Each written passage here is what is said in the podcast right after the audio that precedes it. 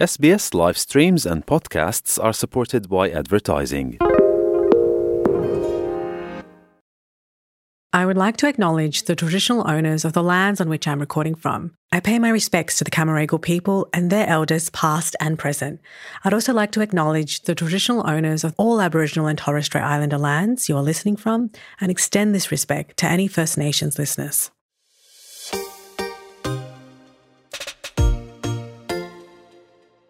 I get asked so often that I honestly think that I might start printing t shirts that just say no, not even water, to preempt people before they can even ask that question. Because no, there is no food, there's no drink, not even water from before sunrise to after sunset. It's a fast, but not an Instagram fast, like it's a proper fast. Hi, I'm Sarah Malik, and I am the host of My Ramadan, a podcast about how we experience Ramadan and Eid in modern multicultural Australia. Today, we look at the spiritual dimension to Ramadan. How hard is it to maintain a no swearing, no caffeine, and no gossiping vibe when you're hangry? Today, I chat to academic and writer Susan Carland on how she reconnects with spirituality and self in Ramadan. Welcome to the show, Susan. Thank you, Sarah. Now, Susan, you converted to Islam as a young woman. Can you tell me a bit about what your first experience of fasting was like? Well, my first Ramadan was actually probably the hardest Ramadan you can do in Melbourne. Ramadan shifts every year. It shifts back 11 days every year because we follow the lunar calendar. So, and the good thing about that is it means everyone gets a turn of having Ramadan in the shorter winter months and in the much longer, difficult, long, hot months. And so it just happened to be by coincidence that my very first Ramadan was when Melbourne was having Ramadan in those really, really long, hot summer days we'd start fasting at I think it was something like 3:30 in the morning and we wouldn't break our fast till about 8:45 at night. So I was really thrown in the deep end with Ramadan. There was no easing into it. Uh, so it was hard just physically. It was physically challenging in that first Ramadan. But the other reason my first Ramadan was challenging was it was quite lonely. My family weren't Muslim, they're still not Muslim. And I was still living at home. I was a teenager. And so it was difficult engaging in this incredibly difficult spiritual discipline, which is also very physical, all by myself. There was no one to break my fast with, there was no one to start the fasting day with. But there was actually some beauty in that as well. It meant that I felt very much that it was just me and God doing this this first Ramadan. And so there was something lovely in that challenge as well. And you were like 19, 20 years old. So you didn't have any existing Ramadan traditions to draw from. So tell us about your suhoors and iftars at that time. Yeah, there were no Ramadan traditions whatsoever. I was absolutely winging it. um, I knew that like Muslims should break their fast with a date and water. So I knew that that was you know, the done thing. But I had no idea about traditional foods to have to start our fast. And I also had no idea about how to do things smartly, like the good dietetics of a fast. I had no idea what you should have early in the day to start fasting so you'd be properly nourished and be able to fast such long days and have enough water. And I didn't know what I was doing. I was an idiot. And so I remember I just sort of swan around and get up. And I remember often just getting up and having an icy pole. and then just going back to bed, I'm like, well, guess that'll do, which was obviously stupid and made my fasting so much more difficult because now, you know, 25 years on, I now know the role of proteins and fats to have for sahur, like that that first meal, to not have carbs, not to have sugar like a fool, like I did, not to fill up too much on caffeine. That was a mistake I made a couple of years later. So it was certainly um, a lot of a lot of trial and error. The good thing was I was young, so I had the um, I had the advantages of age on my side it was certainly a learning experience. I mean, I wonder, do you kind of look back at that young woman and are you like seriously proud of her for doing that?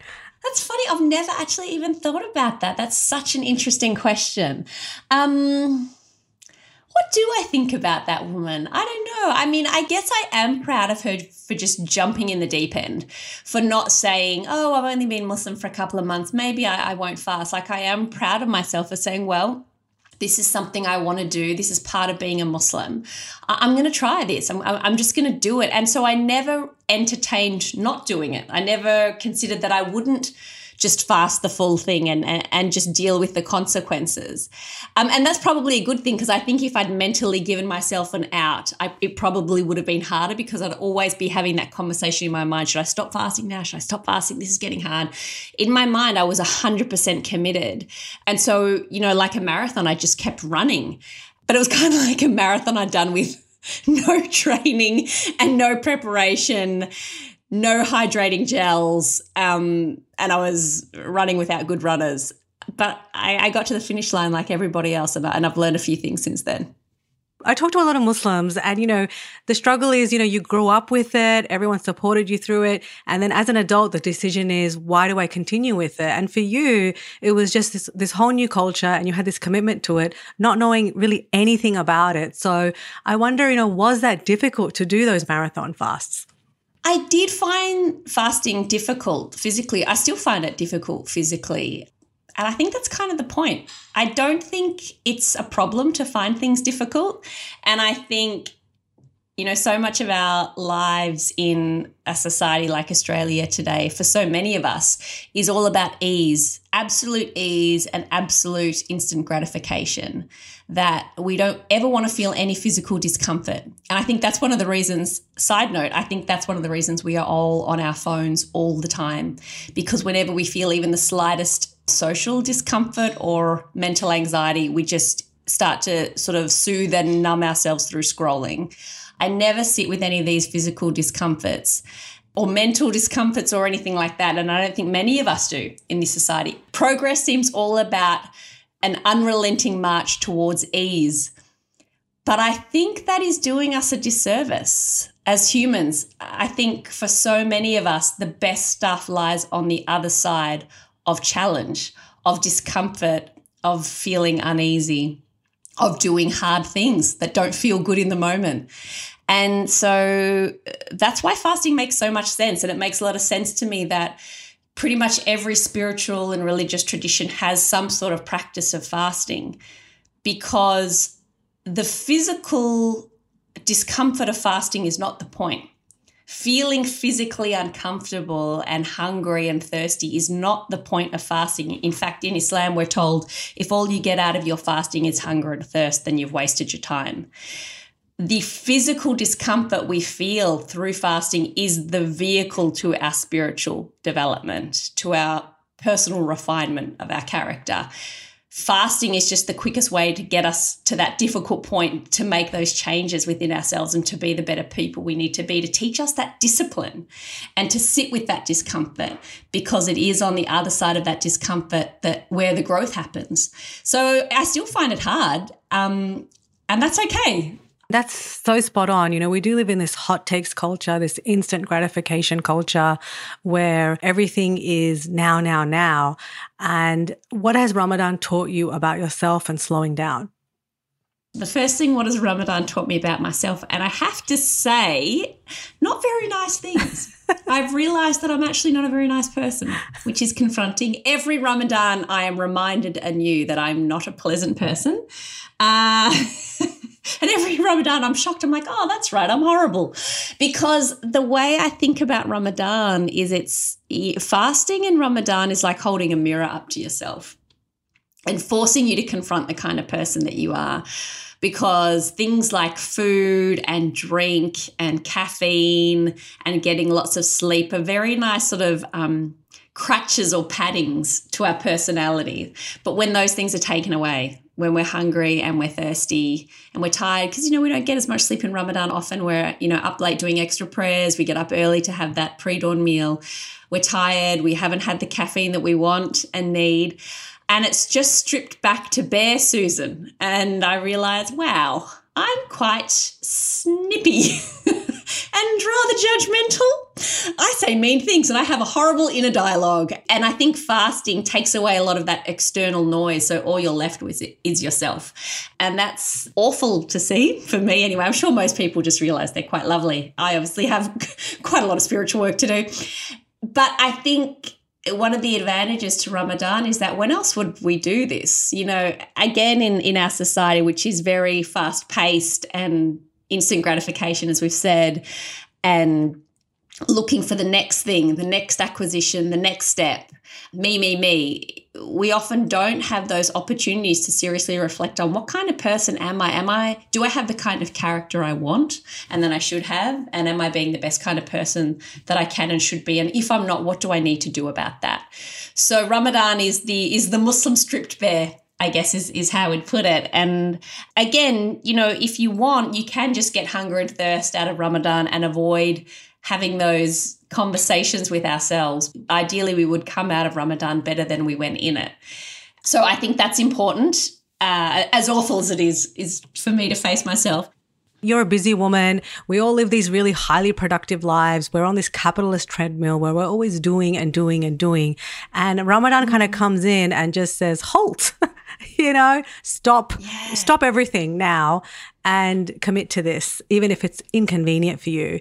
So it's a kind of a reset. I'm, I'm wondering if that's something that you enjoy or that is kind of nice to be forced to slow down and, and interrupt your schedule. Uh, yeah, I love it. it. It's an interesting challenge because, on the one hand, Ramadan isn't meant to be a total removal from the world. Like we should still ideally go to work. I shouldn't be say to my boss, sorry, it's Ramadan. I need 30 days paid leave now. Like I still should be turning up to work. You know, if you're a parent, you've got to look after your kids still. You don't just get to check out for the month if you're a student. You know, I remember doing exams in Ramadan when I was fasting. That still continues. So we were still very much of the world uh, within Ramadan.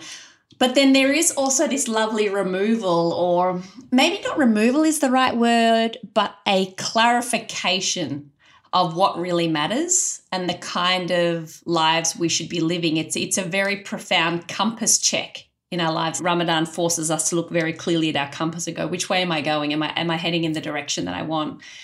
It's almost like for the other 11 months of the year, we feed our bodies and starve our souls. And in Ramadan, we flip that it is a slowing down that I love. And I think for a lot of non Muslims, they hear about Ramadan no eating, not even water um, from before sunrise to after sunset. And they're just like, that sounds hideous. Why would anyone want to do that? And they can't understand why so many Muslims love it, that we actually look forward to it. It's a beautiful month for Muslims. The noise and the chaos of life just pauses, and you can take a breath and catch yourself and be more mindful about the kind of person you are and the kind of life you want to live. There is such a mental load, especially for women in Ramadan, around hosting and decorating and doing things for the kids and doing things for everyone else. Was that similar for you, Susan? Did you feel a sense of during lockdown, Ramadan just was more deeper for you spiritually than other years? I think so. And what's really interesting is in that Ramadan, I had COVID really badly. I was sick as a dog. I couldn't get off the couch for three weeks. I was so unwell. I ended up in hospital. But even then, I look back and say that was the best Ramadan I've ever had. and I think it was because it was almost like a permission was given that we didn't have to do these things that we actually love. I love having people over for iftar. I love the decorating. I love going out for iftar. I love going to the mosque, all that stuff. But when that was removed and everyone was just given the permission to just be quietly at home, there was a real freedom in that. And, and maybe that was more of what Ramadan is meant to be that we're not cooking these massive dinner parties with 48 side dishes. And it was just a, a lot more simple and restrained. And there was something really beautiful in that. I loved lockdown Ramadan. No, I love that. I think that would have been really interesting. You would have gone back to your roots, you know, right right from the beginning when it was just you and the popsicles. That's right. it was just me, my icy pole and Allah. That's the title of your next book, Susan. That's it. I know it is interesting. You know, you, we talk about food, and it's not just about food. Ramadan is actually a holistic thing. It's about behavior and abstaining from, you know, a whole bunch of nasties, which is not easy. Um, and I love that phrase you used. It's a time when your soul feasts.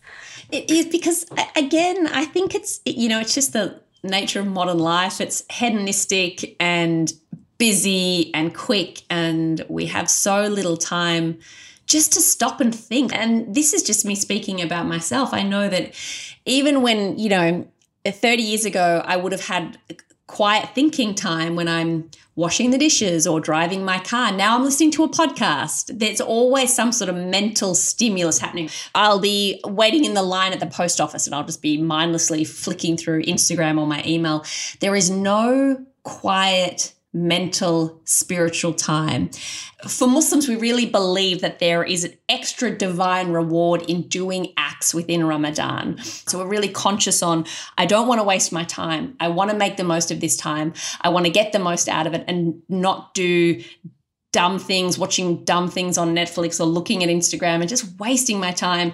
And we realize then, first of all, how much time we waste, but also how little time we do spend doing this important stuff. And I guess I kind of think about Ramadan like a spiritual boot camp. So I don't know if you're into sport, Sarah, but you know, it's not unusual to hear about, say, an AFL team will go and do their preseason training out in the desert because it's hot and it's really uncomfortable or you'll hear about athletes that go and do high altitude training so that when they come back to normal altitude they're flying. It's so much easier. They did it in the desert when it was hot and hard. So when they're playing footy in April in Melbourne, it's easy. Or when they're running on the track at sea level, it feels so easy. Or the boxer who boxes with, with weights in their gloves so that when they take those weights off and they're boxing, they're flying. That's kind of how I see Ramadan. As Muslims, we're not meant to backstab or swear or lie anyway. But in Ramadan, it's particularly something we should take seriously. And so I find that if I can do that spiritual boot camp, that high altitude training, where if I'm hungry and thirsty, I haven't had my coffee, I'm tired, and then I can still not swear at that person that cuts me off in traffic, or I cannot say what I really think about that colleague. If I can you know, control my character and control my tongue. If I can do that when I'm fasting, how much more easy should it be for me to do outside of Ramadan when I do have all those things to to make my life easy. So it's also about showing us what we're capable of. That sometimes I think we don't give ourselves enough credit for the kind of people we can be. And Ramadan gives us a little window into that. Oh, that's so beautiful. And that's so true because, you know, restraint isn't sexy in our society. And and you realize that there is so much value in not doing the thing, like not saying that heated or catty remark or not responding online or not kind of making an outburst. And there's so much value in not doing certain things and kind of exercising thoughtfulness. And that's not really seen as valuable uh, today or something that is, you know, w- will attract attention, which we seem to be obsessed with. Sometimes like there is a virtue in restraint. yes, and that is what Ramadan is. Mm. It is the month of restraint, but like you say, it's not sexy, it's not encouraged. And really, when else in our society or our lives at the moment are we encouraged to restrain? Maybe the only time we really hear it spoken about positively is around food and diet, but that's always in a very sort of um, superficial way. Don't eat this thing so you have hot abs that you can show off on Instagram. I do feel like it's so true that you know, we always want like success now and, you know, the outcome now, but, you know, really valuable, important things, they need to happen over time with strong routines and, you know, really a lot of in-depth work. And, and that's something that actually, you know, is a, a long-term thing, you know, is a gradient that kind of goes up little by little and something that, you know, we don't always like. we don't always like the gradual improvement, do we? Absolutely. Or even, even more so than that, maybe sitting with the discomfort of not getting what we want as well. That maybe it's not even gradual. Maybe that thing that we want and even think we deserve will never be coming. And sort of that sitting with that discomfort, those uncomfortable feelings in Ramadan, physically and spiritually, can also help us cope with those uh, bigger emotional feelings outside of the month. Speaking of uncomfortable feelings, on a light-hearted note, um, there is something that you really miss in Ramadan that makes you a bit uncomfortable. can you can you tell us about this, Susan? Your your vice. yes, my vice is 100% caffeine. I, I do greatly enjoy coffee. You know, I'm Muslim. I don't drink. I don't smoke. This is my thing.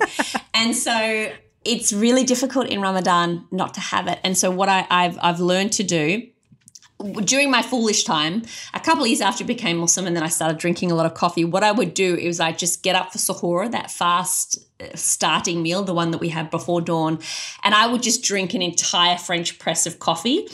Then there would be no room for food. And as I'd be walking around afterwards, I could actually hear it sloshing in my stomach. I drank so much. So it would give me a buzz for about an hour and then I'd be cactus for the rest of the day. I had to learn to stop doing that. My new uh, technique. I found these slow release caffeine tablets um, on Amazon. what could go wrong with what's in them? And what I do is I have I will have a drink of coffee and then I'll eat my eggs and protein, protein, and other you know avocado and peanut butter and stuff. And then I'll have one or two of these caffeine tablets as well, just to help kick me through for the rest of the day. So is that technically cheating in that, you know, if Ramadan is all about growing and disciplining the self, that is absolutely me showing that I still have a great addiction and spiritual deficiency. I beg forgiveness from the listeners. I am but a mere human. And this is the reality for me. I would love one day if I could get through Ramadan without needing to coffee load in the morning and not have these caffeine tablets. Uh, I'm not there yet. I'm a work in progress. There's some serious withdrawal symptoms that you're experiencing as a result of not drinking coffee. Wow. Yeah, it's like I re- to the extent where I remember one day I decided to fast and I didn't have any coffee in the morning. My caffeine withdrawal headache was so bad I started to vomit. so this is i mean this is a problem this is not good uh, don't don't be like me kids no i love it and you know it's really very human because this is what we all struggle with and it's just not easy at all Something that I've noticed about you, Susan, is that I know that outreach is an important part of Ramadan for you. You know, sharing your spiritual practice with other people on Instagram who aren't necessarily Muslim. And you do that a lot. Um, why is that? I think I do it because you know, for you and I, Sarah, this is just so obvious, and we feel like we've said all this stuff a million times about what Ramadan is and why we do it and how it works. But the reality is, there are only about 800,000 Muslims in all of Australia, which means that most Australians won't have a Muslim friend, colleague, or neighbor. So they don't know much about Islam or Muslims. And what they do know is probably the awful stuff they get in certain parts of the media.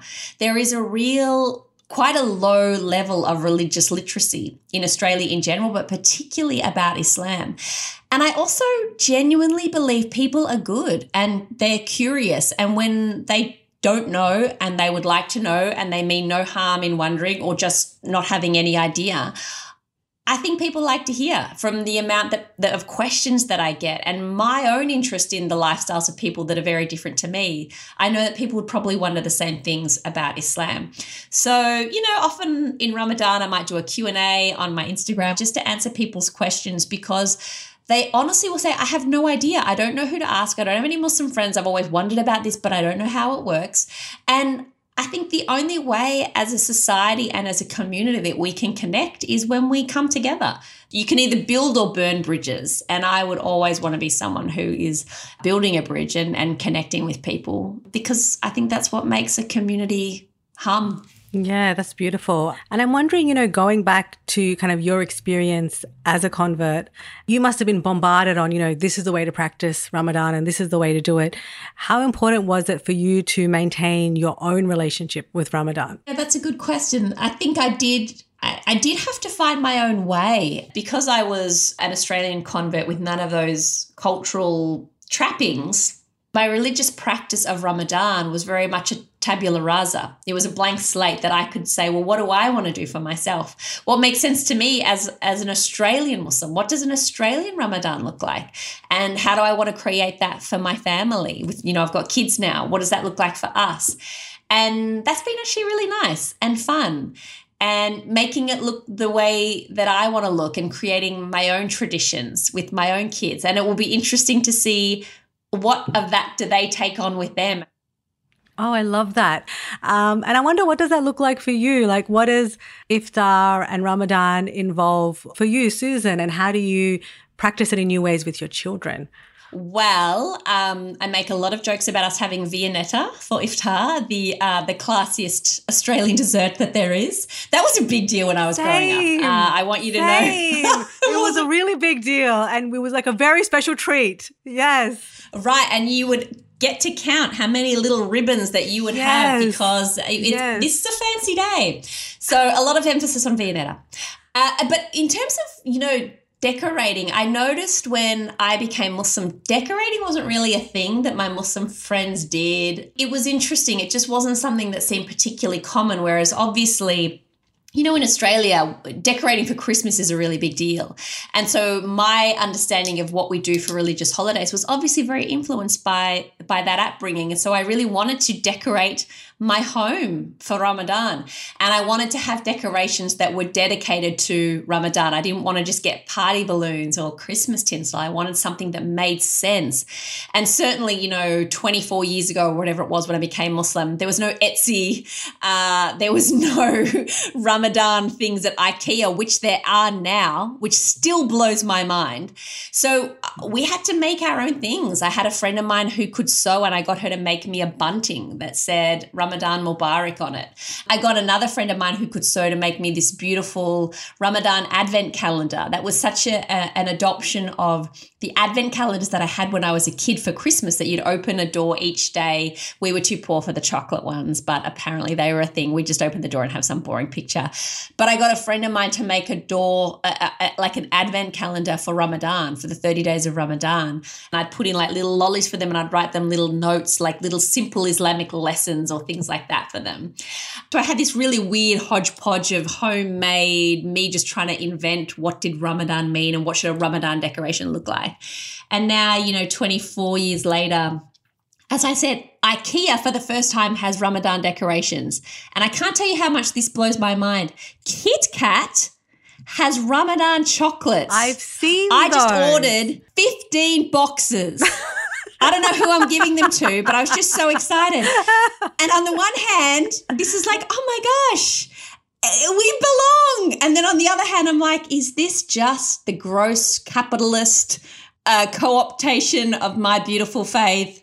Probably. Look, I- I'm here. I'm here for the merch. Okay, I've been waiting my whole life for the merch, and I'm I'm here for it. No, it's that's very interesting, Susan, because you know I think it's a very diaspora experience. A lot of immigrants in the diaspora, we don't go big like our home countries Yeah. where it's epic. There are movies, Yep, there's markets, songs, yeah. there's lots of merch, there's massive Eids that go on for days and days and days. And so we're just uh, like, well, that's not going to happen here. We have to make do. We're in a culture which doesn't understand what we're doing.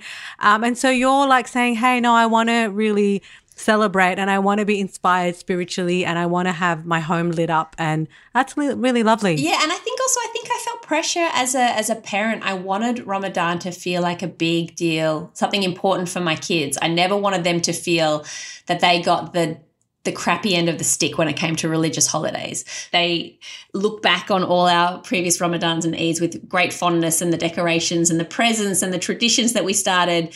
So I feel happy that I did that because I think that is where that's where memories are made is, is in those those traditions and I, and I love that we sort of came up with some of our own now every year we go to a 24 hour pancake parlor to have pancakes for sahur for example that's a family tradition my husband hates it every time. He's like oh my god pancakes at 3am i'm like you get in that car and you be happy for our children. So we every year we go to the 24 hour pancake parlor with my enforced joy on the family. Um, because i think those are the things like we're all tired and no one wants overpriced pancakes but i imagine in 30 years we will look back up and go remember when we used to do that? That was cool I love how you're creating new traditions, all those kinds of things, which are just so infuriating to kids, but also really joyful as well. So, yes, bring them all, I say. Pro tip when my kids were little, because the Eid prayer is often early in the morning, like 7 a.m., I would put my kids to bed in their Eid clothes the night before. because I'm like, there's no time. There's no time to get up. Like, you just, you're wearing that frilly dress, sleep in it, deal with it. Because we've got to be out the door at 7 a.m. and mummy's going to go crazy. So that would be my tip to any young parents out there. It, it helps. Look, these are all beautiful memories that they will look back on with great fondness, I am sure. Well, will they? Mummy screaming at them, not sure, but I just tell them, look, I'll pay for your therapist. I love it. And we have some few rapid fire questions to end with, Susan. Okay. Um, so are you re- are you ready? I'm ready. Where's the oddest place you've prayed?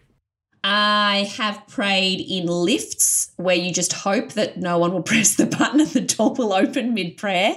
Um, and what's the strangest thing someone has said to you about Ramadan? And you must get a lot of these.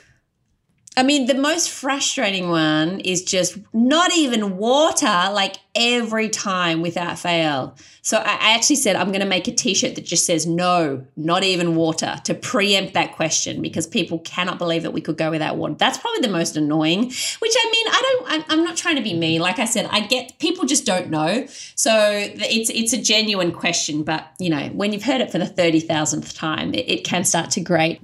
What's your favorite iftar food?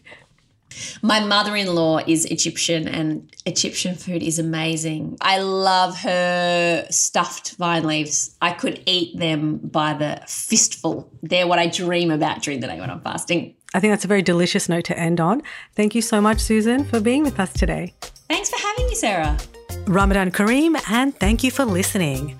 The next episode of My Ramadan, we talk to Salia Iqbal and Lena Ali on the hipstification of fasting and the iconic Lakemba markets.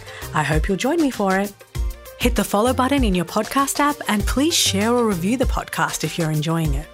This episode was presented by me, Sarah Malik.